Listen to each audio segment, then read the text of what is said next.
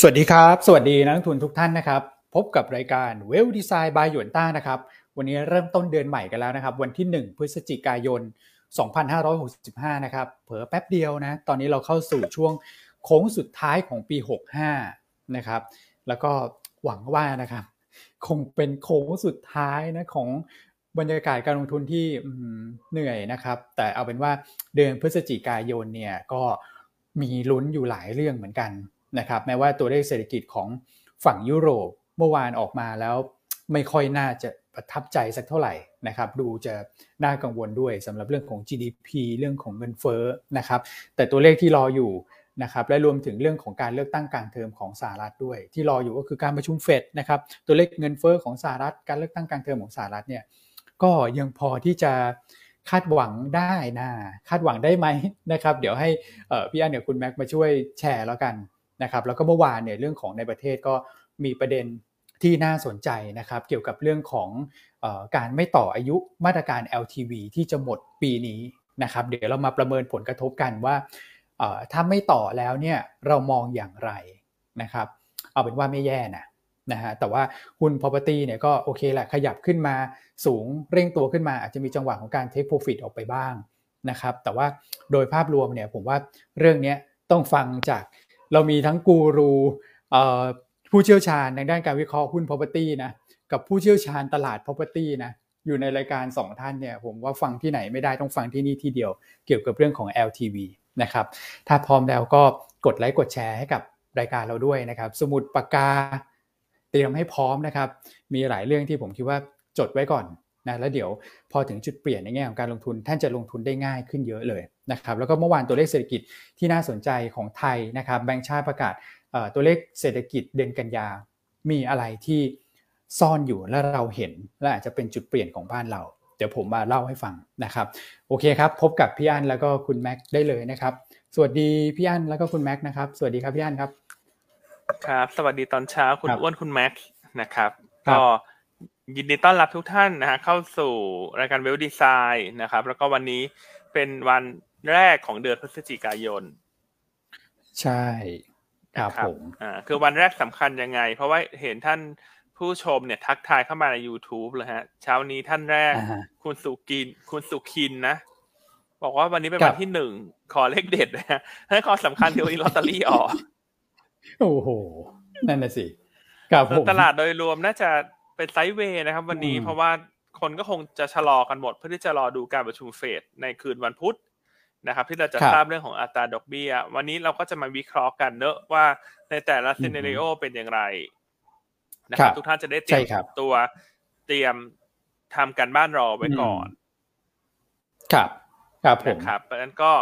วันนี้อาจจะประเด็นไม่ได้เยอะมากนะครับ ก็เดี๋ยวจะเล่าเจาะไปทีละเรื่องราวแล้วกัน นะฮะส่วนหุ้นวันนี้หุ้นใหญ่อาจจะพักหน่อยกลางเล็กก็น่าจะดูเด่นกว่า เข้ากับบรรยากาศโดยรวมนะครับ อย่างเมื่อวานนี้หุ้นกลางกลางที่ขึ้นเด่นเนี่ย จะเป็นอื่นใดไปไม่ได้นะ นอกจากตัวของ JWD นะครับพี่อันเอาจริงตอนแรกเนี่ย ตอนเปิดนี่แบบ นักลงทุนโทรมา คุณอ้วนอกสั่นขวัญแขวนเหมือนกันนะ มีแกว่งมีแกว่ง แต่ปิดสวยมาก ครับผม ใช่ ขึ้นไปไฮนี่เกือบยี่สิบาทนะคุณสิบเก้าจุดเก้าใช่ไหมเมื่อวานนี้ว่าอะไรท่านทัดเดทเทดนะ น่าจะได้ค่าขนมนะ JWD กับดีเพนเนี่ยใช่ครับ ดีเพนก็สวยครับอ่าซึ่งต้องบอกว่า JW เนี่ย รอบนี้คุณเอ็มแนะนำได้อย่างแม่นยำมาก เพราะวันที่ประกาศข่าวคุณเอ็มบอกให้ขายทำกำไรนะ เพราะว่าขึ้นมารอแล้ว อย่าไปไล่ซื้อตามถูกไหมครับ เออแล้วหลังจากนั้นเนี่ยเราเห็นว่าสองวันเนื้อหุ้นลงมาพักละสิบห้าเปอร์เซ็นต์เราก็หยิบมาแนะนำกัน เพราะว่างบไตรมาสสามสวย แล้วก็ long term เนี่ย ยังไงก็เป็นบวก เรื่องของการควบรวมกิจการนะครับครับผมเพราะฉะนั้นเมื่อวานนี้ก็น่าจะเป็นวันที่หลายท่านได้เทรดเนาะอ่ารวมทั้งตัว Bluebik กับ BE8 ด้วยนะ ที่คุณเอ็มแนะนำรายรายการรวมมิสกิจหุ้นเมื่อวานช่วงบ่าย คุณเอ็มคุณแม็กใช่ไหมไปร่วมในรายการด้วยใช่ไหมคุณแม็ก ใช่ครับสองตัวนี้ อืมโอ้โหก็ซิกซิกไปช่วงท้ายรายการว่าสำหรับนักลงทุนที่หาตัวเก็งกำไรซิกซิกไปนะครับสำหรับ FOMC เนี่ยก็ต้องบอกว่ากลุ่มนี้ก็นิ่งมานานแล้วนะครับ แล้วก็น่าจะเชื่อมโยงกับตัวของ bond yield มากที่สุดด้วยนะครับ bond yield ตัวของ dollar index นะครับ ถ้าสมมติพลิกข้างกันเนี่ย ก็น่าจะ perform ได้ค่อนข้างดีนะสำหรับนักทุนที่ bet ว่า FOMC จะออกมาดีเนี่ยนะครับก็กลายเป็นแรลลี่ค่อนข้างแรงเลยสำหรับนำมันด้วยตัว Bluebik เลยนะครับ BE8 ก็ไล่ไล่ตามขึ้นมานะครับดีครับครับดีแล้วก็งาน MAI Forum เนี่ยเรตติ้งเขาเขาไม่ตกเลยฮะ Bluebik เนี่ย คนไปแบบรุมแน่นมาก อืมหุ้น new high เลยเมื่อวานครับ โอเคนะครับ อันนี้ก็เป็นภาพ บรรยากาศการลงทุนที่พี่อันสะท้อนให้เห็นนะครับว่าหุ้นไซส์กลางไซส์เล็กมีปัจจัยบวกเฉพาะตัวงบสวย จะขึ้นไหวได้ดีในช่วงนี้นะครับระหว่างที่หุ้นใหญ่เขารออะไรกัน ก็คือรอดูผลประชุม FOMC แต่เมื่อวานเนี่ยต้องบอกว่าเดี๋ยวให้คุณแม็กสรุปเลยนะพี่อันนะนะครับเมื่อวานต้องบอกว่า flow เนี่ยจัดหนักอยู่เหมือนกันนะจ๊ะต่างชาติสี่พันหนึ่งมายังไงโอ้โห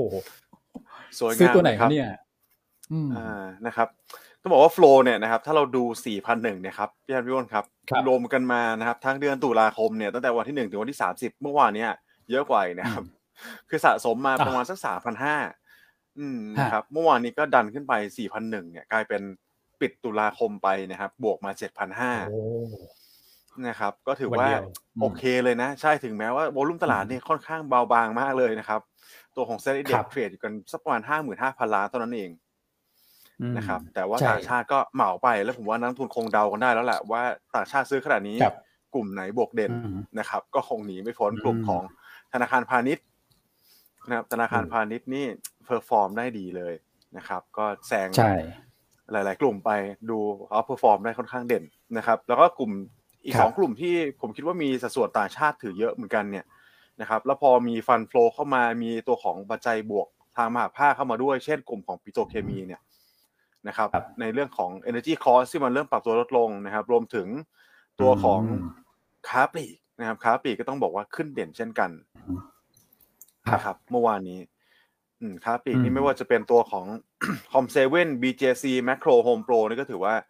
ปรับตัวขึ้นได้ดีกว่าตลาดเหมือนกันนะครับครับผม อืมโปรเข้ามาจัดหนักจัดเต็มเมื่อวานนี่เอ่อถ้าเกิดว่าเป็นแบงค์เนี่ย BBL ขึ้นต่อนะครับ K-Bank ที่ดูจะเหมือนกับผิดหวังงบไปช่วงหนึ่งนะงบไตรมาสสามอาจอาจจะออกมาไม่ได้สวยมากนะครับ แต่เมื่อวานก็ตีตื้นกลับขึ้นมาได้นะครับอันนี้คือผมว่าเป็นภาพบวกของกลุ่มแบงค์มาก ๆ เลยนะนะครับ ตัวไหนที่งบไม่สวยเนี่ยก็มีแรงซื้อเข้ามาเนี่ยอืมอาจจะไปเก่งเรื่องปัจจัยเฉพาะตัวของเขาด้วยนะ K-Bank นะครับ ครับผม ครับพี่อันแล้วผมว่าเป็นพอเป็นทรายแบบนี้แล้วเนี่ยถ้านักทุนไปดูภาพประกอบคือตัวของ dollar index เนี่ยนะครับ จริงๆก็ต้องบอกว่าไม่ได้ไม่ได้ปรับลงหักหัวลงอย่างมีนัยสำคัญนะนะครับแต่ว่าถ้า fund flow เข้าขนาดนี้โดยที่ on dollar index ยังยืน sideway อยู่เนี่ยผมว่าเป็นทรายที่ดีระดับหนึ่งเลยนะครับครับผม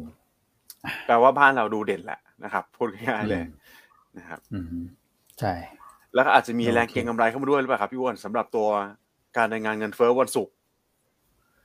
ของประเทศไทยนะครับอันนี้ผมคิดว่า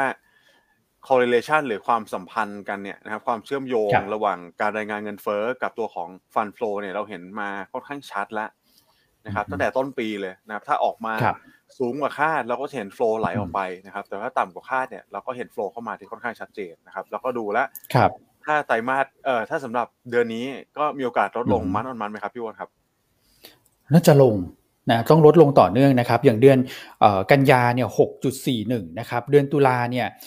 ตลาดอาจจะคาดใกล้เคียงเดิมนะ แต่ผมเท่าที่คำนวณเบื้องต้นนะนะครับไม่รู้คำนวณเข้าข้างตัวเองหรือเปล่านะนะครับคือที่เขาคาดใกล้เคียงเดิมก็เพราะว่าน้ำมันเดือนตุลาเนี่ยขึ้นมาประมาณสักสามเปอร์เซ็นต์มันออนมันโดยเฉลี่ยนะครับแต่เรามองว่าฐานปีที่แล้วเนี่ยขยับขึ้นมาช่วย 0.7 มันออนมัน เพราะฉะนั้นเนี่ยมันน่าจะลดลงประมาณสัก 0.3 0.4%มันออนมันนะครับถ้าเกิดว่าเป็นภาพนั้นเนี่ย จะดึงตัวของเยียร์เยียเนี่ยลงมาเหลือ 6%ต้นๆ คือท่านไม่ต้องทำความเข้าใจนะที่ผมพูดอะแต่เป็นว่าจาก 6.41 จะเหลือประมาณสัก 6%ต้นๆนะครับ ซึ่งมันเป็นเทรนที่สวนทางนะ ผมยกตัวอย่างอย่างเวียดนามเนี่ยเงินเฟ้อเขาต่ำแต่ว่าอยู่ในช่วงของการเร่งตัว 3 กว่ามา 4 กว่านะครับมันคนละเรื่องนะกับของไทยที่แบบจาก 7 กว่าลงมาเหลือ 6.4 แล้วจะลงไปเหลือ 6 อย่างเงี้ยครับแม้ว่าเราจะสูงกว่าแต่ว่ามันสวนทางกันนะครับเพราะฉะนั้นโฟเนี่ยผมเห็นด้วยกับคุณแม็กอย่างยิ่งเลย นะฮะถ้าเกิดว่าเงินเฟ้อของเราออกมาแล้วดีขึ้นต่อเนื่อง ซึ่งกระทรวงพาณิชย์เนี่ยคาดว่าจะเหลือประมาณ 6 ต้นๆเองนะเดือนตุลาอันนี้อาจจะเรียกเรตติ้งเรื่องของโฟเข้ามาได้ เพิ่มเติมใช่อัตราชะลอโตของเรานี่ถือว่าดูดีกว่า โดยเฉพาะ DM เนี่ยนะครับ ประเทศใหญ่ใช่ไหมครับสหรัฐก็ยังอยู่แปดเปอร์เซ็นกว่ายูโรโซนนะครับ เมื่อวานนี้ เดี๋ยวเดี๋ยวเรียกไปฟัง เดี๋ยวเรามาคุยกันเป็นไปตามที่เราประเมินใช่ ว่าว่าออกมาสูงกว่าคาดนะครับเดี๋ยวเจาะเลยกันช่วงกลางรายการเลยกันนะฮะครับผมโอเคนะครับ ไปดูตลาดฟิวเจอร์กันนิดนึงนะครับ ก็ครับยังเป็น net long อยู่นะครับเกือบเกือบสี่พันสัญญานะอยู่ที่จบไปสามพันแปดร้อยสัญญานะครับก็ยังเป็นภาพที่ไหลเข้าต่อเนื่องนะครับ ต่างชาติดูน่าจะชอบเรา พอสมควรเลยช่วงนี้นะครับ ในส่วนของบอลอาจจะมีแรงขายไปบ้างนะฮะอันนี้ผมคิดว่าก็คงเป็นภาพที่คล้ายๆกับต่างประเทศนี่แหละ ตัว bond yield มีการดีขึ้นเล็กน้อยนะครับ ก็เป็นเป็นแรงขายตามๆกันไปนะครับผมครับผมโอเคครับ SBL NVDR มีตัวไหนน่าสนใจไหมฮะ ครับ SBL ผมว่าเป็นพลังงานต้นน้ำหลักๆนะครับ ตัวของปตทตัวอะไรพวกนี้คือเราเห็นแล้วว่า ราคาน้ำมัน ราคาก๊าซธรรมชาติ ราคาพลังงานโดยรวมเนี่ยมันก็อยู่ในเทรนขาลงนะครับ เพราะฉะนั้นเนี่ยปตทสพก็คือทางแก๊งปตทเลยเนี่ยนะครับ ก็อาจจะโดนแดง SBL ไปมากหน่อยนะครับก็ตัวของบ้านปูทางหินก็เช่นกันนะฮะคือเทรนพลังงานตอนนี้ต้องบอกว่าเริ่มจะปรับเข้าสู่สภาวะสมดุลแล้วแหละนะครับ ก็มีความกังวลเรื่อง recession เข้ามาด้วยนะครับ อันนี้ก็ถือว่าเป็นทรายที่ดีต่อเงินเฟ้อในระดับถัดไปแล้วกันนะครับครับผม ส่วน NVR เนี่ยดูเหมือนว่าก็เด่นเลยฮะแรงซื้อแรงซื้อมาครับผมซื้อต่อเนื่องนะครับสามวันแล้วสองพันสามร้อยล้านด้วยก็ถือว่าค่อนข้างโอเคเลยนะครับ ตัวหลักๆเนี่ย CPO เนี่ยผมว่าเด่นเลยนะครับ พอมีการคลายเรื่องของโอเวอร์แฮงไปทีเนี่ยโหวิ่งขึ้นแบบ เหมือนเขาเก็บกดมานานพอสมควรนะครับ เรื่องของโอ้ต้องเก็บกดสิคุณ ตัวอื่นขึ้นเอาขึ้นเอาในกลุ่มค้าปลีก เออนี่เบอร์หนึ่งกลุ่มค้าปลีกนะ นิ่งเลยใช่ครับดูกลายเป็นกราฟที่โอ้โหทะลุพวก EMA กี่วันกี่วันเนี่ยนะฮะทะลุหมดเลยนะครับ เหลือเส้นสองร้อยวันใช่ไหมครับหกสิบเอ็ดบาท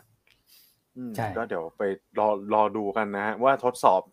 จะผ่านไหมนะถ้าผ่านเส้นนี้ขึ้นไม่ได้เนี่ยผมว่าก็เป็นพิกเป็นอัพเทรนที่ชัดเจนเลยนะสำหรับหุ้นตัวของ CPO นะครับ อืม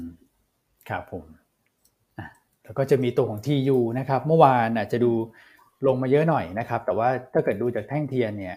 ดูน่าสนใจนะนะครับหนึ่งก็คือไม่ได้ปิดที่จุดโลนะครับสก็คือเป็นแท่งแท่งสีเขียวนะนะครับ ปิดสูงก็เปิดนะครับ แล้วก็ยืนเหนือเส้น 200 วันได้ด้วยนะครับ วันนี้ก็พี่อันเลือกมาด้วยนะเจอตัวของทียูเดี๋ยวมาเล่าให้ฟังนะครับ ตัวนี้อืม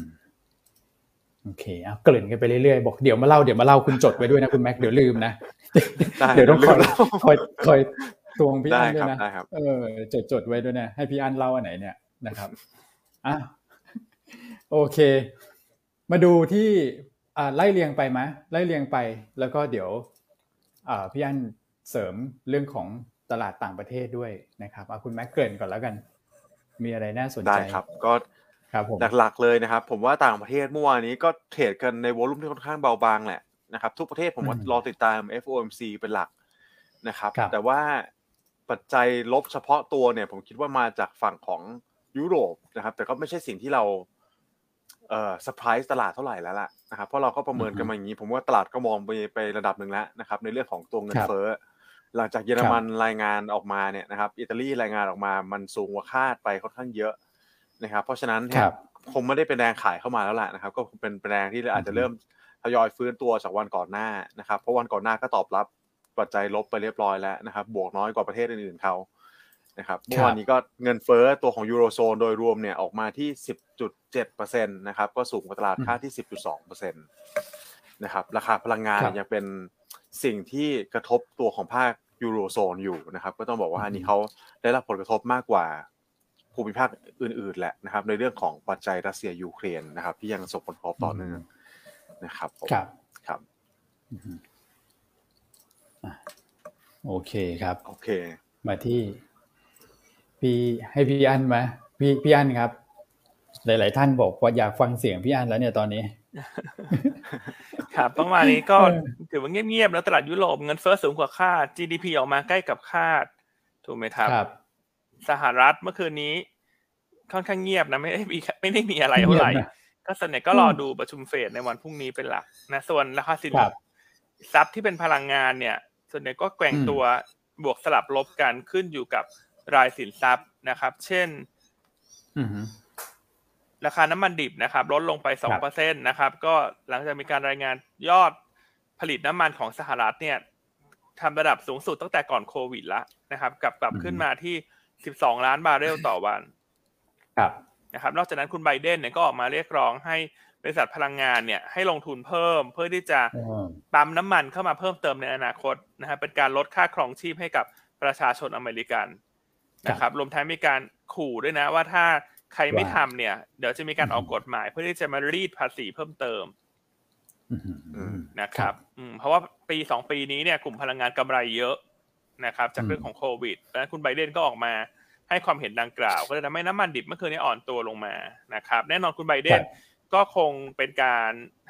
ให้ความเห็นรวมทั้งความการหวังผลทางการเมืองด้วยนะครับ เพราะว่าจะมีการเลือกตั้งสหรัฐรออยู่อีกไม่กี่วันนี้ละอืมครับผมนะครับ วันที่แปดพฤศจิกายน ครับ ใช่ครับนะครับเพราะฉะนั้นเมื่อวานนี้โดยรวมๆก็เลยทำให้ดอลลาร์อินเด็กซ์แข็ง เล็กน้อยนะครับ เพราะว่าอ่อนลงมามากในช่วงก่อนหน้านะครับก็คงแข็งกลับขึ้นมารอประชุมเฟดขณะที่บอลยิวสหรัฐเนี่ยเคลื่อนไหวในทิศทางที่สองตัว เมื่อคืนนี้ที่ขึ้นเด่นที่สหรัฐคือตัว natural gas บวกไปสิบสองเปอร์เซ็นต์นะครับตัวถ่านหินเนี่ยลบไปห้าเปอร์เซ็นต์นะ ก็เห็นแล้วว่าเมื่อวานนี้ก็เคลื่อนไหวคนละทิศคนละทาง แต่ว่าที่เด่นเมื่อวานนี้คือพวกสินค้าเกษตร นะครับ soft commodity soft commodity พวกแป้งข้าวสาลีพวกข้าวโพดนะครับถั่วเหลืองเนี่ยก็คือว่าขยับขึ้นมาได้ดีกว่า commodity ที่เป็นพวก hard commodity ก็สาเหตุหลักๆ ก็เป็นประเด็นเชื่อมโยงจากเมื่อวานนี้ช่วงเช้านะครับที่ทางด้านของรัสเซียเนี่ยประกาศยุตินะครับการที่อนุญาตให้ยูเครนสามารถส่งออกสินค้าเกษตรได้ ผ่านทะเล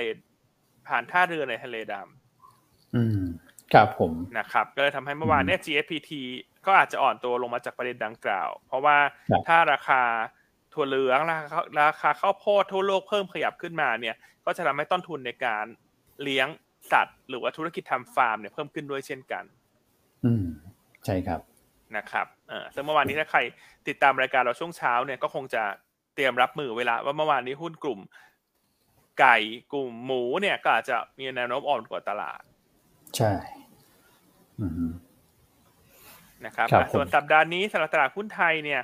ประเด็นหลักๆ ก็คงไปตกที่ท้ายสัปดาห์นะเรื่องเงินเฟ้อไทยที่จะรายงานในวันศุกร์ส่วนประเด็นคาบเกี่ยวระหว่างสัปดาห์เนี่ยก็จะเป็นผลประกอบการนะครับ ไทยคมทียูจะรายงานงบในวันพรุ่งนี้ วันพฤหัสก็จะเป็น a d v a n c e กับตัวของ SMT แล้วก็ LPN ส่วนวันศุกร์ก็จะเป็น InTouch กับปูนกลางนะครับ ดังนั้น ดูจะต้องเลือกเป็นตัวตัวมากกว่าสำหรับช่วงที่เหลือของวันนี้กับวันพรุ่งนี้ก่อนที่จะทราบผลการประชุมเฟดเพราะว่าหุ้นใหญ่ๆ เนี่ย อันคิดว่าน่าจะแกว่งตัวออกด้านข้างเนาะวันนี้กลุ่มพลังงานก็อาจจะอ่อนกว่าตลาดหน่อยเพราะราคาน้ำมันดิบเมื่อคืนลง กลุ่มแบงก์ยังเป็นกลุ่มที่ดูดีอยู่ ครับอืมนะครับโอเคเนอะก็แชร์ประมาณนี้เหมือนกันเลือกซื้อรายตัวเป็นหลัก นะครับอืมอะทักทายหน่อยไหมพี่อันนี่เราคุยกันมา นี่ไม่ได้ทักทายใครเลยเนี่ยฮะ ตั้งแต่เข้ามารายการครับอะทักทายหน่อยนะมีหลายท่านถามเข้ามา ต้นทุนของบีกิมหรือ GPS คือก๊าซหรือถ่านหิน มีทั้งก๊าซและถ่านหิน ขึ้นอยู่กับว่าเขาถือโรงไฟฟ้าอะไรนะครับ แต่ส่วนใหญ่ของ BGRIM กับ GPSC จะเป็นแก๊สใช่ไหมส่วนใหญ่นะครับ คนที่เป็นถ่านหินเนี่ยก็จะเป็น EGCO เป็น RATCH นะครับแล้วก็จะเป็นบ้านปูพาวเวอร์แต่ไม่ได้หมายความว่าเขามีถ่านหินอย่างเดียวนะเขามีหลายทั้งถ่านหินทั้งก๊าซแหละ เพียงแต่ว่ามีพอชั่น หรือว่าสัดส่วนเท่าไหร่นะครับ อืมครับผมโอเคก็ประมาณนี้นะครับ แล้วเดี๋ยวเรามาฮะโอ้มีหลายคำถามน่าสนใจฮะ แต่ว่าเป็นคำถามที่ผมมองว่าเดี๋ยวเราคงได้คุยกัน ในเนื้อเรื่องที่เราจะเล่าสู่กันฟังนะครับกลับมาที่คุณแม็กมาพี่อันเรื่องของฝั่งเออตัวเลขเศรษฐกิจที่ออกมานะครับ แล้วก็รวมถึง FOMC ด้วยวันพรุ่งนี้นะครับ แล้วก็มีเรื่องได้เลยครับพี่วันอืมใช่คุณแม่นะครับก็ตัวเลขเศรษฐกิจที่ออกมาเนี่ยนะครับ ก็เป็นสองส่วนหลักๆแล้วกันนะครับ ผม recap ตัวของยูโรโซนให้ ให้ครบถ้วนไปเลยแล้วกันทีเดียวนะครับ ก็รายงานเงินเฟ้อเอ้ยขออภัยครับ รายงานตัวของ GDP ครั้งแรกในไตรมาสสามเนี่ยออกมาที่บวก 0.2เปอร์เซ็นต์นะครับ ก็ต้องว่าต่ำกว่าตลาดคาดเยอะพอสมควรเหมือนกันตลาดคาดสักประมาณ 1เปอร์เซ็นเลยนะครับ อันนี้แต่ก็เป็นสายที่ผมคิดว่าคงอาจจะมีโอกาสนะที่ทางยูโรโซนเนี่ยจะเข้าสู่ recession เร็วกว่าที่ตลาดประเมินไว้นะครับ แต่ว่าเข้าเข้าช้าเข้าเร็วเนี่ย ผมคิดว่า ไม่ได้มีนัยสำคัญเท่าไหร่นะครับ เพราะว่าสิ่งที่ตลาดประเมินไว้ก่อนหน้านี้ก็คือเข้าเนี่ยค่อนข้างจะแน่นอนแล้วแหละนะครับครับอืมก็ตาม UK มาติดๆนะครับ UK นี่ถือว่าเข้าไปแล้วแล้วล่ะนะครับ ตอนนี้นะครับแต่ยูโรโซนก็ถือว่าใกล้ใกล้เคียงแล้วตามมาแล้วนะครับอืมถ้าคุณดูตัวเลขทางเศรษฐกิจประกอบเนี่ยก็อาจจะเป็นถ้าอิงตาม technical recession อาจจะ GDP ติดลบติดกัน 2 ไตรมาสใช่ไหมครับ แต่ว่าอันนี้ผมคิดว่า โดยสภาวะเศรษฐกิจโดยรวมเนี่ยหลาย ๆ ท่านหลาย ๆ economist หลาย ๆ ทางฝั่งของ research house ก็ clarify ไปแล้วแหละว่าคุณก็น่าจะเข้าสู่ช่วง recession ภายในสิ้นปีนี้ถึงต้นปีหน้าแล้วล่ะนะครับอืมครับผมโอเคนะครับ แล้วก็มาอย่างที่สองคือตัวของฮ่องกงนะฮ่องกงนี่รายงานออกมา ก็ค่อนข้างหนักหนาสาหัสพอสมควรเหมือนกันนะครับ GDP ในไตรมาสสามเนี่ย ลดลงมา 4.5เปอร์เซ็นเลย นะครับ อันนี้ก็คือเป็น year on year ใช่ไหมครับพี่พิยันครับผมก็ดูแลเป็นอะไรที่ได้รับผลกระทบเชิงลบจากทั้งหลาย ๆ ปัจจัยมารวบรวมกันนะครับ ก็คือ zero covid policy นะครับ การที่ยังไม่ได้เปิดประเทศอย่างเต็มรูปแบบนะครับ ตัวของปัจจัยทางด้านภูมิรัฐศาสตร์ด้วยนะครับ ที่มากดดันการส่งออกนะครับ ก็โดยรวมแล้วเนี่ย ผมคิดว่า ก็อาจจะต้องรออีกสักพักหนึ่งนะสำหรับตัวของฮ่องกงที่จะฟื้นตัวอย่างเต็มรูปแบบนะครับหุ้นกลุ่มเทคก็โดนนะฮะครับคือหลาย ๆ ส่วนเนี่ยมีการชะลอตัวลงไปนะครับ ก็ถ้าจะลุ้นให้พลิกกลับมา อย่างเขาเรียกว่าพลิกกลับมาสู่สภาวะเดิมหรือกลับมาอยู่ในอัตราที่เติบโตได้เนี่ย ก็ต้องรอการเปิดประเทศเป็นหลักนี่แหละนะครับ ผมคิดว่าเป็นปัจจัยที่นักทุนก็คงติดตามอยู่ในในส่วนของฮ่องกงกับจีนนะครับ อืมครับผม โอ้โหเศรษฐกิจเขาเหนื่อยเหมือนกันเนาะในฝั่งของฮ่องกงครับผมก็ไปเชื่อมกับจีนนะครับ ซึ่งจีนเมื่อวานนี้ก็บอกว่าเอาปิดกันอีกแล้วนะครับ ในตัวของดิสนีย์แล้วคนที่ติดอยู่ตรงนั้นไม่รู้ทํำยังไงฮะเพราะว่าเขาประกาศปิดกระทันหันนะแล้วดิสนีย์เนี่ยบางทีไปก็บางคนอยากได้คิวเร็วไงก็ไปพักกันในตัวดิสนีย์รีสอร์ทนะเซี่ยงไฮ้ใช่ทำไงครับนี่ผมว่าก็หนักหนาเลยนะครับ คือเทรน เขาเรียกว่าสวนสนุกตอนนี้เนี่ยแรงมากนะครับ ดูจากญี่ปุ่นเนี่ยเป็นเป็นต้นเลย ญี่ปุ่นเนี่ยโอ้โหคนนี้ต่อคิวกัน หนาแน่นมากนะครับนะฮะพอเซี่ยงไฮ้ก็ผมว่าคงโดนแบบเดียวกันนะครับพี่อ้วนใช่ไหมครับโอ้โหคนที่อุตส่าห์จองไปเนี่ยไปโรงแรมเขาด้วยใช่ไหมครับเขาน่าจะมีโรงแรมด้วยนะตัวดิสนีย์เนี่ยใช่ใช่เขาบอกคนติดอยู่ต้องตรวจตรวจให้เรียบร้อยก่อนถึงจะปล่อยออกมาได้นะครับโอ้โห ครับผมก็กลับมาเป็นภาพที่ยังไม่คลายสักทีครับ อืมตึงตัวต่อเนื่องครับ ครับผมโอเคเพราะฉะนั้นตลาดหุ้นจีนฮ่องกงเมื่อวานที่ลงมาก็มาจากเรื่องนี้ด้วย แล้วก็ตอนเช้าเนี่ยก็คือประกาศตัวเลขพวก PMI ภาคการผลิตแล้วก็บริการสำหรับเดือนตุลาคมเนี่ยก็ออกมาแย่กว่าที่ตลาดคาดด้วยนะนะครับ มาจากสองเรื่องหลักๆใช่ครับ ครับผมครับผม ก็ก็อยู่ในโซน contraction แล้วใช่ไหมครับพี่วันตัวของ PMI ใช่ใช่ใช่ก็ก็ชะลอชะลอตามไปนะฮะสหรัฐนี่ก็เรียบร้อยแล้ว ล่าสุดรายงานต่ำกว่าห้าสิบดัชนีทั้งส่วนของภาคการผลิตแล้วก็ภาคบริการก็ต่ำกว่าห้าสิบไปเรียบร้อยแล้วนะครับ เดี๋ยวเชื่อมโยงกับตัว FOMC เลยนะฮะอืมอ่าครับ ก็ต้องบอกว่า อ่าเดี๋ยวเดี๋ยวไปจอบประเด็นเรื่อง FOMC ที่ทุกคนรอรอฟังอยู่เลยดีกว่านะครับ ว่ารอบนี้ควรติดตามอะไรบ้าง ตลาดคาดอะไรอยู่บ้างนะครับ และการรายงานตัวเลขเศรษฐกิจก่อนหน้านี้เนี่ย มันมีผลกระทบกับการเก็งกำไรยังไงบ้างนะครับ ก็อย่างแรกเลย ตลาดคาดว่าจะขึ้นดอกเบี้ยเนี่ย0.75%อันนี้ผมว่าทุกท่านคงทราบกันอยู่แล้วนะครับ แล้วก็น้ำหนักส่วนใหญ่เนี่ยเทไปทางนั้นนะครับ probability ก็ 90%ละนะครับก็คงไม่ได้มีอะไรผิดคาด สำหรับการประชุมครั้งนี้นะครับ ผมคิดว่ามันคงเป็นเซอร์ไพรส์มากเลย ถ้าอยู่ดีๆ เขาจะปรับลดลงมาเหลือ 0.5 เนี่ยนะครับ อันนี้ก็เป็นสิ่งที่ตลาดคาดกันอยู่แค่10%แล้วกันนะครับ ก็น่าจะออกมา in line ที่ 0.75 แหละ แต่ว่าประเด็นที่ต้องติดตามคือหนึ่งเลยโทนการแถลงของคุณพาเวลหลังการประชุมนี่แหละนะครับ ว่า Fed member เขามีมุมมองยังไงบ้างนะครับ ต่อแนวโน้มการดำเนินนโยบายการเงินในในระยะถัดไปเนี่ยคือ โดยเฉพาะเดือนธันวาคม ครับธันวาคมตอนนี้ probability ยังหัวก้อยอยู่เลย ระหว่าง 0.75 กับ 0.5 นะครับ ถ้าถ้ามีโทนในเกียร์ไปทางโดวิชนะครับ หรือว่าเขาเรียกว่าการผ่อนคลายเนี่ยนะครับ ก็ลองสังเกตคำพูดดูแล้วกันนะครับคำพูดที่รายงานออกมา เดี๋ยวคุณพยคงจะมีการรีแคปไปแล้วว่า เอ๊ะ สมมุติเราขึ้นอัตราดอกเบี้ยมาในระดับที่มีความน่าพอใจแล้วนะนะครับอาจจะเห็นการแบบ shift ในเรื่องของนโยบายการเงินในลำดับถัดไปเนี่ย ตาม ถ้าเราตามดูธนาคารที่เราแชร์กับนักลงทุนไปก่อนหน้านี้เนี่ยนะครับออสเตรเลียแคนาดาตัวของล่าสุดก็ ECB มี tone dovish เข้ามาแล้วเนี่ยนะครับถ้าเกียร์ไปทางนั้นเนี่ยผมว่าแล้วตัว Fed Fund Future เนี่ยนะครับนักลงทุนลอง search ดู CME Fed Fund Future ถ้าในเดือนธันวาคมจาก 50 50 เนี่ยนะครับ 50 basis point มันโอกาสมันปรับตัวขึ้นไปสูงๆเนี่ย ผมคิดว่ามีโอกาสที่ตลาดก็จะเด้งได้รอบหนึ่งนะครับ ก็เปิดโอกาสให้การเก็งกำไรนะฮะ แล้วก็ส่วนที่สามที่อยากให้ติดตามคือมุมมองต่อสถานการณ์เศรษฐกิจนะครับ ว่าตอนนี้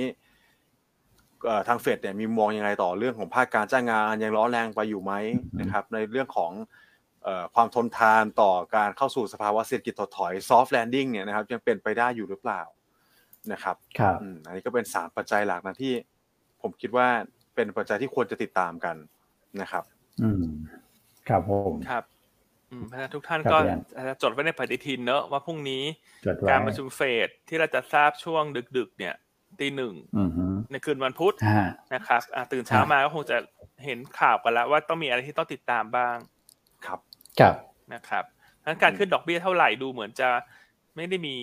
ความสำคัญนะครับเพราะว่าตลาดก็คาดไปแล้วว่าจะขึ้น 75 basis point หรือว่า 0.75เปอร์เซ็นต์ความสำคัญคงอยู่ที่ว่าความเห็นของคุณโพเวล มากกว่าว่าจะพูดอย่างไรนะครับ อืม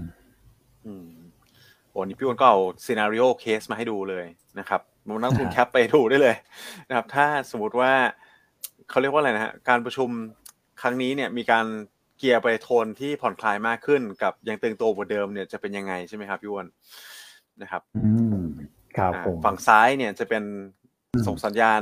อีกเจ็ดสิบห้าในการประชุมธันวาคม นะครับก็คือยังยังตึงตัวเหมือนเดิมนี่แหละ ก็แน่นอนนะครับ Dollar Index bond yield เนี่ยก็ยังมีแนวโน้มที่จะปรับตัวขึ้นต่อ หรือไม่ก็ยืนอยู่ในระดับที่สูงต่ออีกไปอีกสักพักหนึ่งนะครับก็แน่นอนว่าคงเป็นลบต่อตลาดสินทรัพย์เสี่ยงโดยรวมเนี่ยนะครับตลาดไม่ว่าจะเป็นหุ้น crypto market ผมว่าก็คงอาจจะมีแรงขายเข้ามานะครับดอลลาร์ก็แข็งค่าขึ้นนะครับ ผมก็อาจจะกระทบตัวของ fund flow มาฝั่ง EM ด้วย แต่ที่ทางกลับกันเลย นะครับประเด็นที่ได้เรียนไปเมื่อกี้ ถ้าออกมาเริ่มผ่อนคลายเนี่ยก็จะกลับข้างกัน Dollar Index ลง bond yield ลงนะครับแล้วเดี๋ยวเราไปเจาะทีละกลุ่มกันดีไหมครับพี่อันพี่อ้นครับว่าถ้าสมมติว่าออกมาผ่อนคลายแล้วเนี่ยถ้านักลงทุนอยาก bet เนี่ยนะครับ กลุ่มไหนดีนะครับ ที่ได้รับผลประโยชน์จากตัว bond yield Dollar Index ที่ปรับตัวลดลงนะครับ bet อีกแล้วเหรอ เหตุการณ์สำคัญนี่ไม่ว่าจะเป็นเงินเฟ้อ FOMC นะพี่อัน โอ้เอาเอาเป็นว่าคนที่รับความเสี่ยงได้แล้วกันเนาะใครที่รับความเสี่ยงได้ไม่มากก็รอดูนะ รอดูความชัดเจนนะครับอืมครับครับผมอะกลุ่มไหนอะไรยังไง ครับ ก็แน่นอนว่าถ้าส่งสัญญาณชะลอตัวเนี่ยมันก็เป็นบวกกับฟันโฟมายังตลาดหุ้น emerging market อย่างนั้นกลุ่มแบงก์ก็จะเป็นกลุ่มที่นำตลาดอยู่แล้วครับกลุ่มแบงก์กลุ่ม big cap นะแบงก์ค้าปลีกนะครับ จะเป็นกลุ่มที่นำตลาด ครับผมนะครับแบงก์ค้าปลีกก็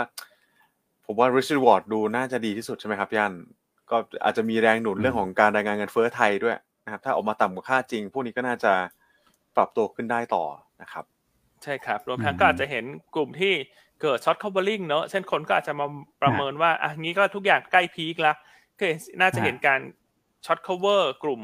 ลงไฟฟ้ากับกลุ่มไฟแนนซ์เข้ามาเช่นกัน เพราะสองกลุ่มดังกล่าวเนี่ย มันเป็นกลุ่มที่รับตัวลงเนอะเมื่อยิวปรับตัวขึ้น ครับนะครับ อืมครับผมอ่าแต่ถ้าส่งสัญญาณว่าขึ้นดอกเบี้ยต่อ 75 basis point อันคิดว่าลงทุกกลุ่ม ครับ ใช่ อันไม่คิดว่ามันจะมีเอาไม่อยู่แล้วใช่คืออาจจะมองในแง่ของภาพใหญ่มากกว่านะครับครับเพราะนั้นอาจจะอืมไม่ได้ลงเป็นรายกลุ่มละกัน อันคิดว่าถ้าส่งสัญญาณว่าจะตึงตัวต่อตลาดหุ้นมันก็ปรับฐานสักสักหน่อยหนึ่งครับครับ นะครับอือฮึอ่าแต่ไทยเราในยสุดท้ายแล้วต่างชาติก็น่าจะเข้ามาซื้อต่ออยู่ดี เพราะว่าของเราเนี่ยตัวเลขเศรษฐกิจในปีหน้าจะดูดีกว่านะครับอืมอืมใช่ฉันมองครับเป็นแง่เซตอินเด็กมากกว่า ไม่ได้มองเป็นเป็นรายตัวรายกลุ่มเนอะในกรณีที่เขาส่งสัญญาณว่าจะตึงตัวต่อก็ ก็รอซื้อเมื่อลงมาครับอืมนะครับครับผม โอเคโอเคครับนะฮะชัดเจนครับ โอ้ นี่เพียนให้ภาไปถึงนู่นเลยฮะคือครอมวันพรุ่งนี้ไปแล้วก็เช้าวันพฤหัสนะครับ เดี๋ยวมาดูกันนะว่าการประชุมคืนวันพุธนะครับ กลางดึกวันพุธเนี่ยผลจะออกมาเป็นอย่างไรนะครับ แต่ว่าเราให้ซีนารีโอไว้แล้วแหละนะสองทางแบบนี้นะครับโอเค ในต่างประเทศมีอะไรออตกหล่นอีกไหมคุณแม็ก ต่างประเทต่างศประเทศผมว่าจริงๆปัจจัยโดยรวมค่อนข้างเบาบางเลยนะครับ ในฝั่งของสหรัฐเนี่ยไม่ได้มีการครับรายงานตัวเลขเลยเลยเมื่อวานนี้ที่อืมที่เป็นที่มีนัยสำคัญนะครับ ครับใช่ครับโออะเคส่วนเช้านี้จีนเนอะมีการรายงานครับตัวเลข PMI ของไคซิน อันนี้ถือว่าออกเป็นมาไงบ้างใกล้เคียงกับคาดการณ์ออกมา 49.2 จุด ตลาดคาด49.0 นะครับ ก็ถือว่าดีกว่าเมื่อวานนะ เมื่อวานตัวเลขที่เป็นของหน่วยงานภาครัฐเนี่ยออกมาต่ำกว่าคาดที่ค่อนข้างเยอะ ตลาดคาด 50.0 เนี่ยออกมา 49.2 ครับนะครับอืมฮึซึ่งเป็นเหตุผลว่าทำไมเมื่อวานนี้ตลาดหุ้นจีนฮ่องกงเนี่ยถึง underperform ตลาดหุ้นเอเชียเหนืออื่นๆที่ส่วนใหญ่ปรับตัวขึ้นนะครับแต่วันนี้ครับเช้านี้ก็เริ่ม rebound แล้วนะจีนฮ่องกง ใช่นะครับอืมอะเพราะฉะนั้นต่างประเทศอาจจะครบแล้วนะฮะเมื่อคืนนี้ครับก็จะกลับมาครัที่บในประเทศดีกว่า วันนี้ก็มีหลายเรื่องที่น่าสนใจ ทั้งเรื่องของการไม่ต่อมาตรการผ่อนตัว นโยบาย LTV ของแบงก์ชาติฮะแล้วก็ประชุมคอรมอฮะวันนี้ก็มีหลายเรื่องที่น่าสนใจ ครับอืมตัวเลขนะครับเศรษฐกิจเดือนกันยาด้วยครับพี่อันมีประเด็นที่น่าสนใจเหมือนกันอ่าอืมอันนี้ก็น่าสนใจเนอะเรากลับมาเกินครับดุลการค้าใช่ไหมคุณอ้วน ใช่เอ่อเกินดุลบัญชีเดินสะพัดใช่ไหมก็ดูบัญชีในพัฒน์ใช่ฮะอ่าก็เลยนะครับนะครับเป็นบวกอืมนะครับอะขณะให้คุณอ้วนมาเล่าให้ฟังอะเรามาทักทาย ท่านผู้ชครัมบนิดนึงเนอะท่านหนึ่งก็ถามว่าพี่อั้นเป็นน้องว่าเจแอนหรือเปล่าเอาไม่ไม่ได้อุ๊ยเป็นน้องเจแอนนะครับนี่แซวแรงมากแหม่หยอกหยอกนะคุณทีทีเออนะครับอะแล้วมีท่านใดอีกนะคำถามคนแรกเงินเยนเลยหรือเปล่าอันว่าแลกไปเถอะค่ะเยนช่วงนี้มันต่ำมากแล้วล่ะคือมันคือมันอาจจะ bottom ไม่ bottom เราไม่รู้แหละ แต่อันคิดว่ามันโซนต่ำมากๆแล้วล่ะเงินเยน อืมกับผม นี่แล้วผมก็แลกไม่ได้สักทีนะบัตร SCB Planet พี่อันผมขอหลายรอบแล้วเขาไม่ยอมส่งมาให้ผมสักทีนะฮะใครทำหน่วยงานนี้รทำงานบกวนด้วย SCB นะฮะใช่ฮะผมตามมาสองสามอาทิตย์แล้วปกติเขาอาทิตย์เดียวก็ส่งอืมไม่อยากให้เราแลกหรือเปล่า ตอนนี้ราคาครับดีมากเลยเนี่ยโอ้โหให้แลกไว้เลยครับเพราะตอนนี้ถ้าทุกท่านครับติดตามเพื่อนๆญาติญาติๆเนี่ยครับเขาก็ไปญี่ปุ่นกันเยอะแยะไปหมดแล้วเพราะฉะนั้นดีมานเงินเยนมันก็ขึ้นมาแล้วอย่างแน่นอน ครับใช่ นะคครัรับบผมอะแลกได้ครับ แลกไปก่อนครับอะสะสมไปก่อน อืมเออโอเคอะพี่กาจิอะพี่กาว่าจิแซวเข้ามานะว่า คุณพี่อั้นไม่ใช่น้องเจแอนแต่เป็นคุณแม่ค่ะ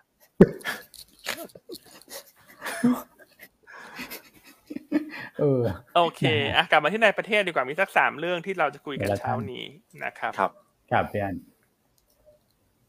อะโอเคเดี๋ยวนะฮะผมไปเรื่องแรกก่อนไหมาเรื่องดีเรื่องครับพี่อันพี่อ้วนครับ เรื่องอืมเรื่องตัวเลขเศรษฐกิจก่อนไหมแล้วเดี๋ยวค่อยไปต่อเรื่เรื่อองงเศรษฐกิจก่อนก็ได้ครับ property ได้ครับ อืมโอเคนะครับ อันนี้เป็นตัวเลขเศรษฐกิจของเดือนกันยานะครับ ตอนนี้เราอยู่เดือนพฤศจิกาแล้วนะก็อาจจะย้อนหลังไปนิดนึง แต่เขาบอกว่าเวลาขับรถเนี่ย ถ้าเกิดคุณจะปลอดภัยคุณต้องมองกระจกหลังด้วยนะ นะครับเพราะฉะนั้นเนี่ยเราก็เลยเอามาเล่าให้ฟังว่าสิ่งที่มันเกิดขึ้นในเดือนกันยาเนี่ยมันมีประเด็นอะไรบ้างนะครับหนึ่งเลยก็คือเรื่องของแบงก์ชาติเนี่ยมองว่าเศรษฐกิจในเดือนกันยาฟื้นตัวได้ต่อเนื่อง เมื่อเทียบกับเดือนสิงหาคมนะครับนี่ประเด็นที่ 1 ประเด็นที่ 2 คือฟื้นจากอะไรนะครับก็คือเรื่องของการท่องเที่ยว แล้วก็การส่งออกที่กลับมาดี การท่องเที่ยวเนี่ยดีขึ้นเรื่อยๆอยู่แล้วท่านจะเห็นจำนวนนักท่องเที่ยวก็เพิ่มขึ้น แต่ว่าการส่งออกในเดือนกันยาเนี่ย ตัวเลขก่อนหน้านี้ก็ออกมาสูงกว่าที่ตลาดคาดนะครับตัวนี้ก็เป็นอีกตัวแปรหนึ่งที่หนุน ซึ่งเข้ามาชดเชยกับอะไรรู้ไหมฮะการบริโภคไม่ได้ชะลอนะการบริโภคเนี่ยเขาใช้คำว่าทรงตัว เพราะอะไรเพราะว่ามีเรื่องน้ำท่วมนะครับผมบอกว่าการบริโภคในประเทศเนี่ยเดือนกันยาตุลานะถ้าเกิดทรงตัวได้ก็เก่งละเพราะว่าหลายพื้นที่เนี่ยโดนกระทบจากน้ำท่วมอย่างหนักนะครับก็ถือว่าเศรษฐกิจโดยภาพรวมเนี่ยเห็นการฟื้นตัวต่อเนื่องนะครับคราวนี้สิ่งที่ดีมากๆก็คือตัวเลขดุลบัญชีเดินสะพัด นะครับดุลบัญชีเดินสะพัดของเราเนี่ยรอบโควิดนะฮะเราเป็นลบแล้วก็รุ่มรุ่มดอนมาตลอดนะครับ อย่างปีนี้เนี่ยก็คือเราบวกมาแค่ครั้งเดียวคือเดือนมีนานะครับบวกอยู่ประมาณสัก900 ล้านเหรียญแต่ตอนนั้นเนี่ยดุลบัญชีเดินสะพัดเกินดุลแบบไม่มีคุณภาพนะครับ เกินดุลจากตัวแปรเดียวคือส่งออกทองคำเยอะ แต่รอบนี้เนี่ยเกินดุลบัญชีเดินสะพัด600 น้อยกว่านะแต่มีคุณภาพนะครับ ดุลการค้าเป็นบวกนะฮะดุลบริการ เราไม่เห็นไส้ตรงนี้นะแต่ดุลบริการเนี่ยเขาไปมัดรวมกับเงินทุนเคลื่อนย้ายเนี่ยปรากฏว่าแล้วก็เงินโอนต่างๆเนี่ยปรากฏว่ามันติดลบลดลงอย่างเห็นได้ชัดนะครับเพราะฉะนั้นเนี่ยเราพอจะอนุมานได้ว่าตัวเลขของดุลบัญชีเดินสะพัดที่เป็นบวกเนี่ยมาจากดุลดุลบริการที่ดีวันดีคืนนะครับซึ่งผมมองว่ามันเป็นตัวเปลี่ยนโครงสร้างการฟื้นตัวของเศรษฐกิจไทยรอบใหม่นะครับคือก่อนหน้านี้ถ้าเกิดว่าผมเป็นคนที่แบบชอบเทรดค่าเงินบาทนะเป็นนักเก็งกำไรเนี่ย ผมจะเห็นว่าดุลบัญชีเดินสะพัดไทยไม่ไหวเลย อย่างเงี้ยช็อตเงินบาทสบายๆเลยนะครับแต่รอบนี้เราเห็นดุลบัญชีเดินสะพัดกลับมาเป็นบวกนะครับแล้วมันบวกแบบไส้ในเนี่ยบวกได้มีประสิทธิภาพด้วยไม่เหมือนรอบที่แล้ว เพราะฉะนั้นเนี่ยผมคิดว่าถ้าเกิดเขาจะ short เงินบาทเนี่ยเขาจะเบามือนะครับแล้วผมก็เชื่อภาพหนึ่งว่า ตอนนี้เงินบาทกับดอลลาร์เนี่ยก็คือขึ้นมาทิศทางเดียวกันแหละเงินบาทเส้นสีเขียวดอลลาร์เส้นสีเหลืองนะครับแต่ถ้าเงินบาทเนี่ย ขึ้น ถ้าเกิดว่าอ่อนค่านะครับน้อยกว่าดอลลาร์ที่แข็งค่าคือคือผมเชื่อว่าหลังจากนี้เงินบาทจะ outperform ภูมิภาคใช้คำนี้แล้วกันนะครับถ้าเกิดว่าเงินบาท outperform ภูมิภาคครับเราทำเป็น ratio มาอันหนึ่งครับพี่ย่านคุณแม็กอันนี้อาจจะดูยากนิดนึงแต่ผมอธิบายอย่างนี้ว่า ratio ตรงนั้นเนี่ยผมเอาเงินบาทเทียบกับ Dollar Index คือเส้นสีเขียว ถ้ามันลงเนี่ยแปลว่าเงินบาทแข็ง คือเงินบาท outperform ดอลลาร์ Dollar Index นะครับ ทุกครั้งที่เงินบาท outperform Dollar Index ทุกท่านดูนะ เส้นสีเขียวที่ลงแบบนี้ SET fifty ขึ้นนะครับแล้วรอบนี้มันแบบ sideways อยู่นะถ้าเกิดว่าโครงสร้างพื้นฐานของเศรษฐกิจเดือนกันยาออกมา แล้วเป็นอย่างที่ผมคิดนะว่าเปลี่ยนจริง ๆ เนี่ยนะครับเส้นสีเขียวตรงนี้จะกลับมาลงนะครับนั่นหมายความว่ามันก็จะเป็นอีกตัวแปรหนึ่งที่เป็น sentiment เชิงบวกให้กับตัวของหุ้นใหญ่ใน SET50ได้ ซึ่งผมเชื่อว่าประเด็นตรงนี้จะทำให้ flow เนี่ย กลับมาไหลเข้าต่อเนื่องนะครับอันนี้คือภาพหนึ่งที่ไปเชื่อมโยงกับเรื่องของดุลบัญชีเดินสะพัดที่เป็นบวกนะครับส่วนภาพที่ 3 ที่สะท้อนมาก็คือตัวเลขเดือนตุลาครับคือเวลาแบงค์ชาติให้ข้อมูลเดือนกันยาคำถามมันจะถามว่าเอาเรื่องเดือนตุลาเป็นยังไงนะครับผมเห็นกล่องเนี้ยที่เขามักจะรายงานทุกเดือนเนี่ยเดือนเนี้ยผมสบายใจขึ้นนะครับเพราะว่าเดือนตุลาอย่างที่เรียนก็คือ มีเรื่องน้ำท่วมอยู่ แต่ว่าเราเริ่มเห็นหลายกิจกรรมเป็นสีเขียว ไม่ว่าจะเป็นอสังหา มีการโอนแนวราบ ได้ดีขึ้นนะครับ มีการโอนอาคารสูงได้เยอะขึ้น อันนี้เป็นพัฒนาการที่ดีมาก เพราะว่ากลุ่มอสังหาก่อนหน้านี้เราจะเห็นว่าอยู่ไม่สีส้มก็สีแดงอะ ตอนนี้กลับมาสีเขียว ก่อสร้างเริ่มดีนะครับ แล้วก็เรื่องของโรงแรมร้านอาหารการขนส่งผู้โดยสารเนี่ยเดือนกันยาตอนแรกไปอยู่สีเหลืองนะ ไฟเหลืองตอนนี้กลับมาไฟเขียวแล้วนะครับ กิจกรรมทางเศรษฐกิจเนี่ยกลับมาดีขึ้นในเดือนตุลานั่นแปลว่าเดือนตุลาก็จะดีกว่าเดือนกันยาอีก นะครับโดยภาพรวมก็คือเศรษฐกิจฟื้นต่อเนื่องดูบัญชีเดินสะพัดเป็นบวกหนุนโฟลไหลเข้า สุดท้ายลุ้นกันแล้วกัน GDP ไตรมาสสามครับผมเชื่อว่า 3.5 ขั้นต่ำผมลองคำนวณตัวเลขถ้าเกิดคำนวณไม่ผิดนะนะครับแต่จะประกาศช้านิดนึงนะครับก็คือวันที่ 22 พฤศจิกายนนะฮะก็อันนี้เป็นภาพสรุปในส่วนของตัวเลขเศรษฐกิจนะครับแล้วก็เน้นไปที่ reopening กับ domestic play นี่แหละนะครับชุดหุ้นก็ ตัวที่ underperform ก็ยังมีอยู่ประมาณนี้ ส่วน BBL outperform แต่เลือกมาเพราะว่ามีปัจจัยบวกเฉพาะตัวเกี่ยวกับเรื่องของการเอาเข้า MSCI นะครับนอกนั้นก็จะเป็นตัวที่ยัง laggard กลุ่มอยู่นะครับก็เลือกมาให้นักลงทุนไปทำการบ้านต่ออีกทีหนึ่งครับผมโอเคฮะอันนี้เรื่องเศรษฐกิจในประเทศพี่อั้นคุณแม็กครับผม ครับก็ถือว่าดูดีเลยนะเศรษฐกิจในประเทศก็ค่อย ๆ ฟื้นตัวอย่างต่อเนื่องเนอะเพราะว่าเราใช้นโยบายดอกเบี้ยที่มันถูกที่ถูกทาง ก็ทำให้ช่วย supportการฟื้นตัวของเศรษฐกิจนะครับ ครับอ่าแล้วเมื่อวันนี้แบงก์ชาติออกนโยบายเนอะก็ชัดเจนแล้วว่าไม่ต่อ LTV อันนี้เราก็มองว่าเป็นเป็นอะไรที่ดีนะสำหรับภาพเศรษฐกิจนะคือต้องบอกว่าถูกถูกทิศถูกทางถูกจังหวะอีกครั้งหนึ่งหลังจากปีเนี้ย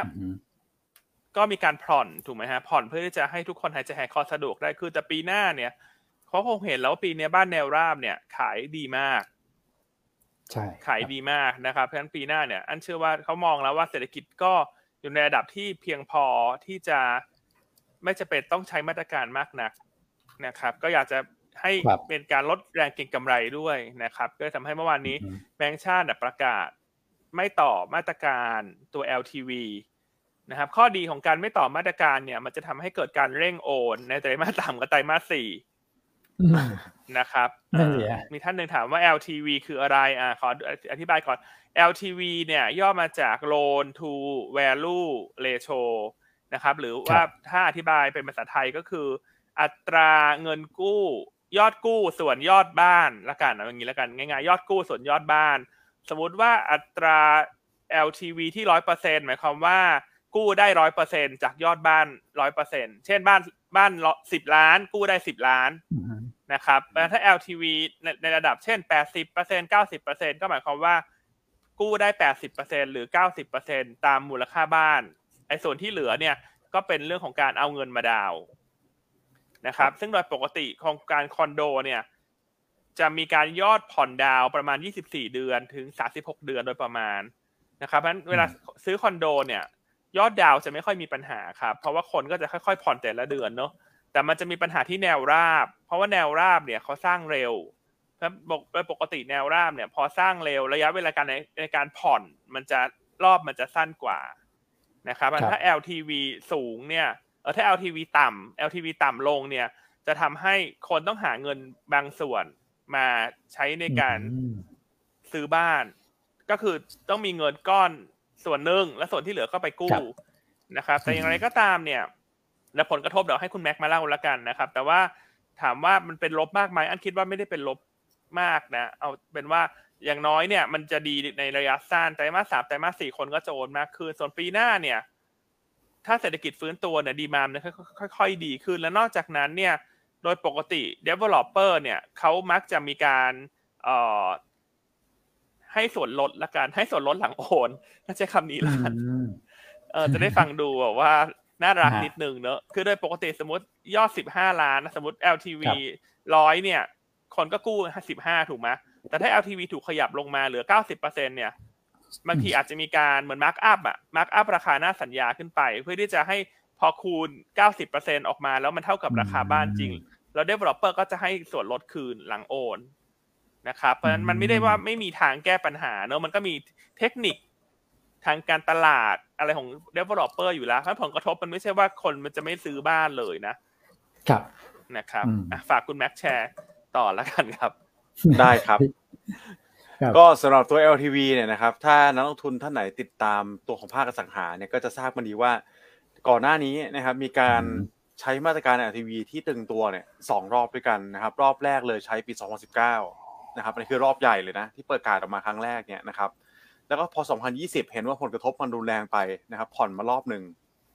นะครับ แล้วก็สุดท้ายก็จะเป็นการผ่อนคลายมาตรการ LTV หลังเจอช่วงของโควิดไปเนี่ยนะครับ ก็คือตุลาคมปีที่แล้วนี่ผ่อนมาเต็มร้อยเลย ไม่ว่าบ้านมือเออหลังหลังที่หนึ่งหลังที่สองหลังที่สามอะไรกู้ได้ร้อยเปอร์เซ็นต์มาตลอดนะครับแต่ตอนนี้เขาบอกว่าโอเคตลาดบ้านเนี่ยน่าจะฟื้นตัวมาได้ค่อนข้างดีแล้วนะครับสิ่งที่เขาทำคือขยับกลับไปหนึ่งช่อง นะถ้าดูตามกราฟนี้เนี่ยนะครับก็จะเป็นช่องตรงกลางนะสีฟ้าอ่อนๆตรงกลางเนี่ยนะครับอ่าใช่ครับที่พี่อ้วนลากตัวของดูสอนไปอยู่เนี่ยนะฮะถ้าถามว่าผลกระทบคืออะไรบ้างนะครับ กลับไปย้อนกลับไปแบบเดิม ถ้าเป็นบ้านหลังแรกที่ราคาต่ำกว่าสิบล้านเนี่ยนะครับก็ยังกู้ได้ร้อยเปอร์เซ็นอยู่นะ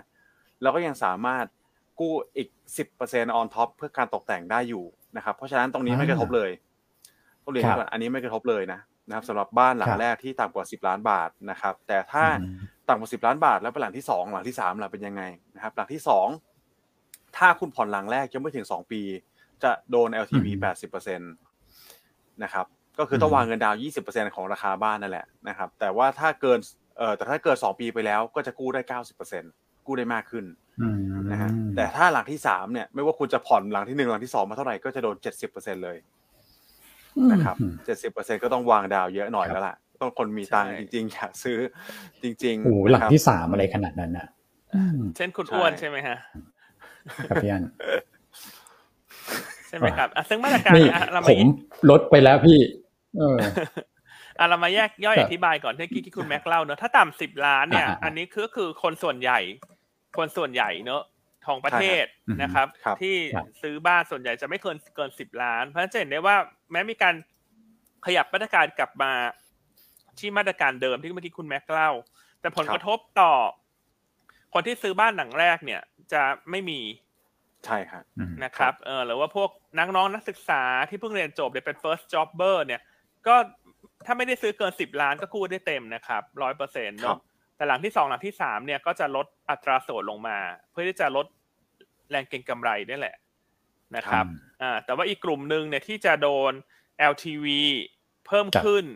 ก็คือต้องวางเงินตัวเองเยอะหน่อยเนี่ย หรือว่า LTV ที่ลดลงเนี่ยก็จะส่วนใหญ่จะเป็นพวกสิบล้านบาทขึ้นใช่ไหมคุณแม็กใช่ครับยันสิบล้านบาทนี่จะโดนอีกเกณฑ์หนึ่งครับ ถ้าสิบล้านบาทขึ้นไปนะครับก็คือหลังแรกเนี่ยโดนเก้าสิบเปอร์เซ็นทันทีเลยนะครับหลังที่สองก็เป็นแปดสิบเปอร์เซ็นหลังที่สามเจ็ดสิบเปอร์เซ็นอันนี้เข้าใจง่าย นะครับ ครับอันนี้ตรงไปตรงมาครับผมนะครับแต่ถ้าถามมุมมองเนี่ย ถามว่าแบงค์ชาติทำเอ่อไม่ไม่ต่อแล้วกันนะว่าไม่ต่อเนอะถามว่ามันสอดรับกับการฟื้นตัวของภาคอสังหาไหมก็ต้องบอกว่าสอดรับนะ เพราะว่าถ้าปีนี้ถ้าคุณไปดูผลประกอบการของบริษัทอสังหาริมทรัพย์เนี่ยตั้งแต่ปีที่แล้วอะยอดขายแนวราบนี่ new high new high new high new high อะ new high กันทั่วหน้าเลยนะครับ อ่านะครับ อันนี้คือผมไปขออนุญาตเสริมอีกนิดนึงแล้วกันว่า สิ่งที่มันเกิดขึ้นมาหลังการใช้ LTV รวมถึงเจอโควิดเนี่ยมันเกิดอะไรขึ้นบ้างนะครับต้องบอกว่าจริง ๆ แล้วพอโดนมาตรการ LTV มาตั้งแต่ปี 2019-20 เนี่ยนะครับ แรงเก็งกำไรมันหายไปค่อนข้างเยอะมากแล้วล่ะนะครับ ผมว่าไม่ถึงสิบเปอร์เซ็นแค่ single digit เองในในภาคของอสังหานะครับ เรื่องที่สองคือต่อให้เขาจะผ่อนคลายมาตรการไปในช่วงโควิดจริงๆเนี่ยแต่ต้องบอกว่าธนาคารพาณิชย์เขาปล่อยสินเชื่อไม่ได้ง่ายนะครับนี่ ต้องเรียนกันนักลงทุนนี้เลยนะครับเขาเข้มงวดมากขึ้นด้วยซ้ำนะครับเพราะไม่อยากให้ NPL ขึ้นเพราะฉะนั้นเขาจะมีการสกรีนลูกค้าเนี่ยเออหรือว่าผู้ประกอบสินเชื่อเนี่ยค่อนข้างแบบเข้มข้นเลยทีเดียว ถึงจะปล่อยออกมาได้นะครับเพราะฉะนั้นผมมองว่าแรงเก็งกำไรมันก็ไม่ได้เยอะมาตั้งแต่ก่อนหน้านี้แล้วเพราะฉะนั้นใช้ LTV เหมือนเดิมเนี่ยก็คงไม่ได้กระทบอะไรมากนะครับ แล้วก็ราคาไอ้บ้านมือสองมือสามขึ้นไปเนี่ยสัดส่วนนี้ก็สักประมาณไม่ถึง 20%ตั้งแต่ไหนแต่ไรมาอยู่แล้วนะครับ ตอนนี้ผมคิดว่าน่าอยู่สักระดับประมาณ 10%บวกลบเท่านั้นเองนะครับครับผมครับ เพราะฉะนั้นโดยรวมแล้วก็คงไม่ได้กระทบเยอะ แต่ถามว่าอ่านแล้วกระทบใครบ้างแล้วกันนะครับ แน่นอนว่าที่กระทบเยอะๆหน่อยเนี่ยนะครับ มันก็ต้อง reverse กันสวนทางกับการที่เขาผ่อนมาก่อนหน้านี้ ที่เขาผ่อนมาก่อนหน้านี้คนที่ได้เลยก็จะเป็นคนที่พัฒนาแนวสูงเป็นหลัก นะครับเพราะแนวสูงอาจจะซื้อง่ายหน่อยแล้วคนกู้ง่ายคนกู้ไปลงทุนเนี่ยอาจจะง่ายขึ้นนะครับ แต่ว่า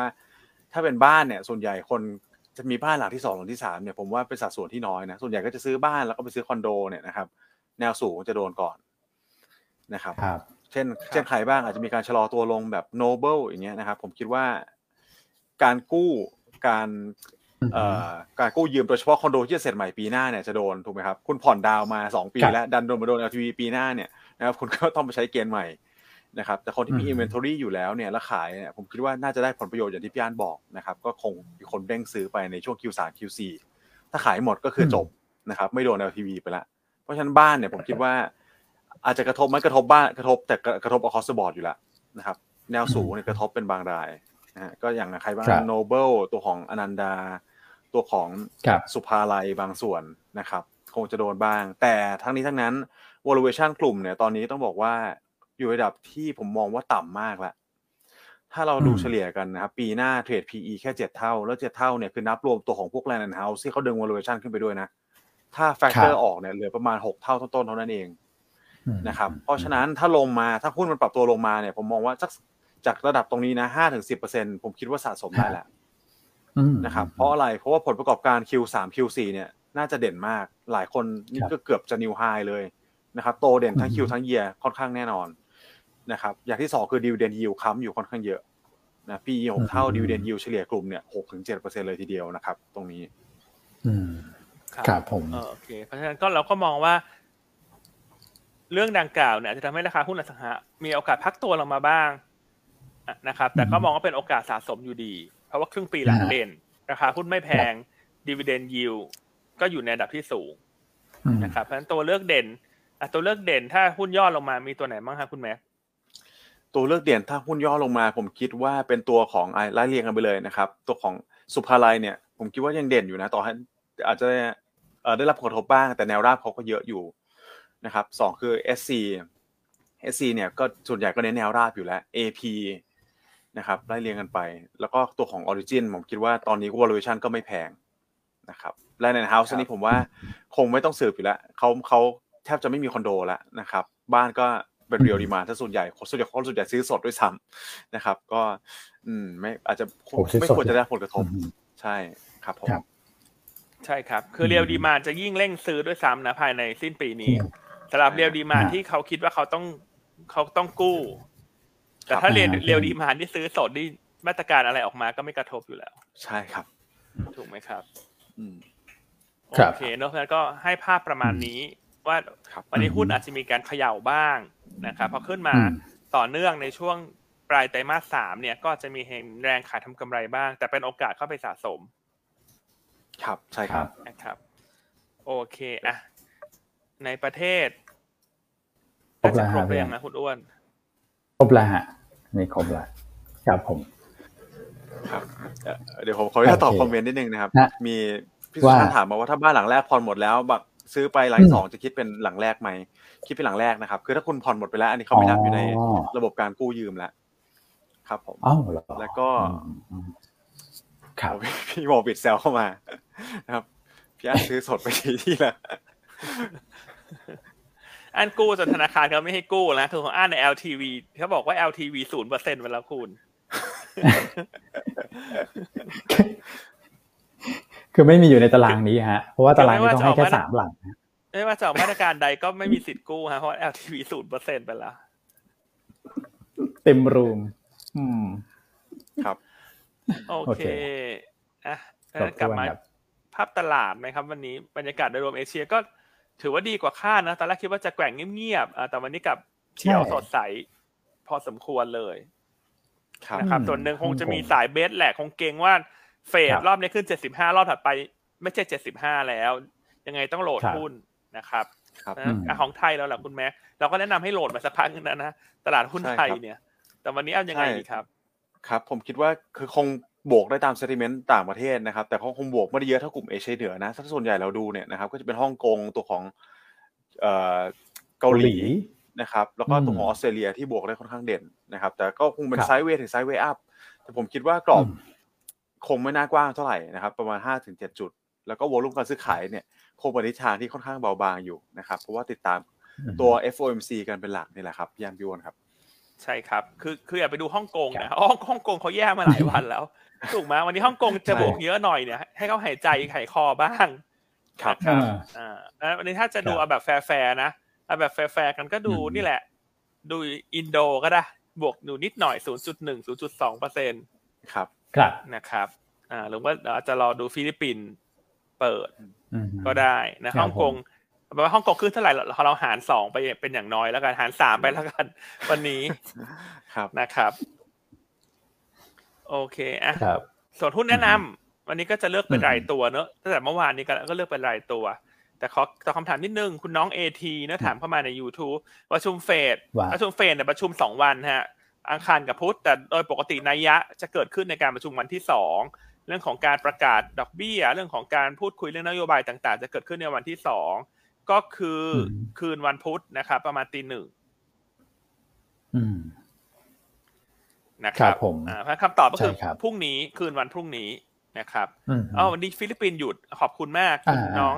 เอสแซตีน้อยแชร์เข้ามานะครับเพราะวันนี้ก็ดูอินโดเป็นหลักแหละเพราะเราอยู่ในประเทศในกลุ่มทิปนะครับ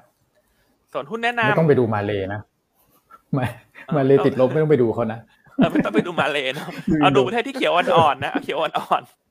ๆคุณแนะนำนะครับ วันนี้ตัวแรกเราก็เลือกตัวของ BBL เนอะช่วงนี้อันยังชอบแบงค์อยู่อย่างต่อเนื่องนะถ้าวันนี้กลุ่มแบงค์มีพักมีอ่อนเนี่ยก็ BBL ก็เป็นตัวเลือกที่เรายังชอบที่สุดอยู่ในช่วงนี้นะครับ ครับนะท่านนอกจากจะลุ้นเรื่องเฟดส่งสัญญาณตึงตัว 75 เป็นครั้งสุดท้ายเนี่ย ก็ลุ้นเรื่องเงินเฟ้อไทยที่จะรายงานในวันศุกร์นี้ได้ด้วยเช่นกัน ซึ่งถ้าเงินเฟ้อไทย เพิ่มขึ้นในอัตราที่ชะลอตัวเนี่ยแน่นอนจะเป็นบวกต่อแนวโน้มของฟันโฟที่ไหลเข้าตลาดหุ้นไทย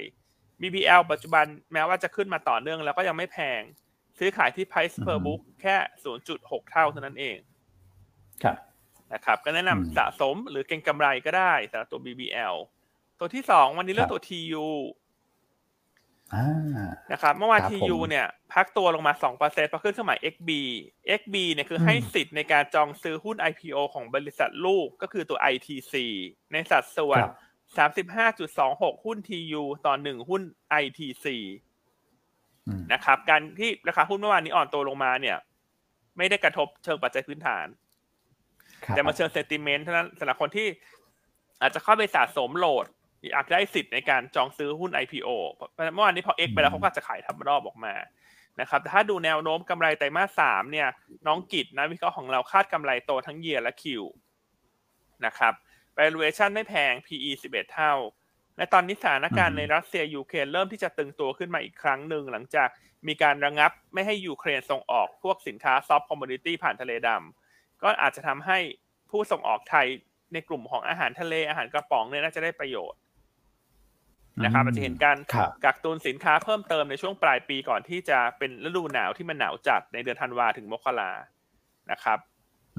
ก็เลยแนะนำสะสม TU นะฮะแนวต้าน18บาท50สตางค์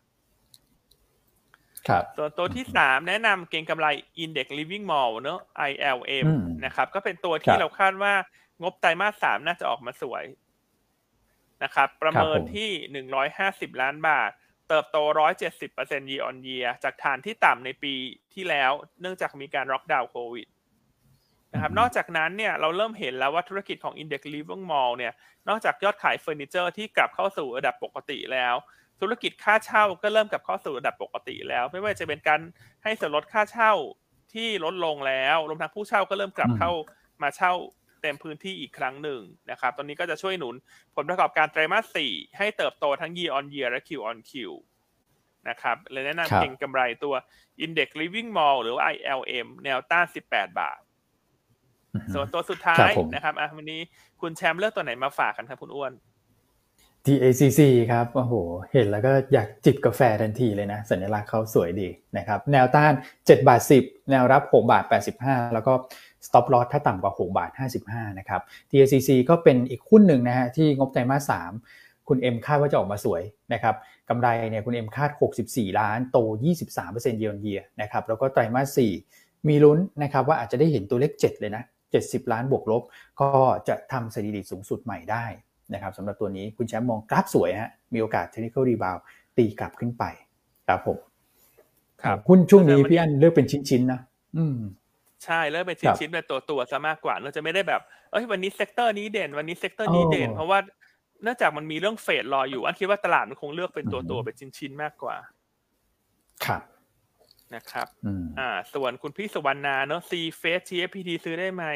ถ้าจะเก่งงบมันก็ยังคิดว่าซื้อได้นะครับงบไตรมาสสามน่าจะสวยสำหรับตัว GFPT นะส่วน C f a s h เราไม่ได้ cover ก็ต้องขออภัยอะไรไม่ได้ตามว่างบจะเป็นยังไง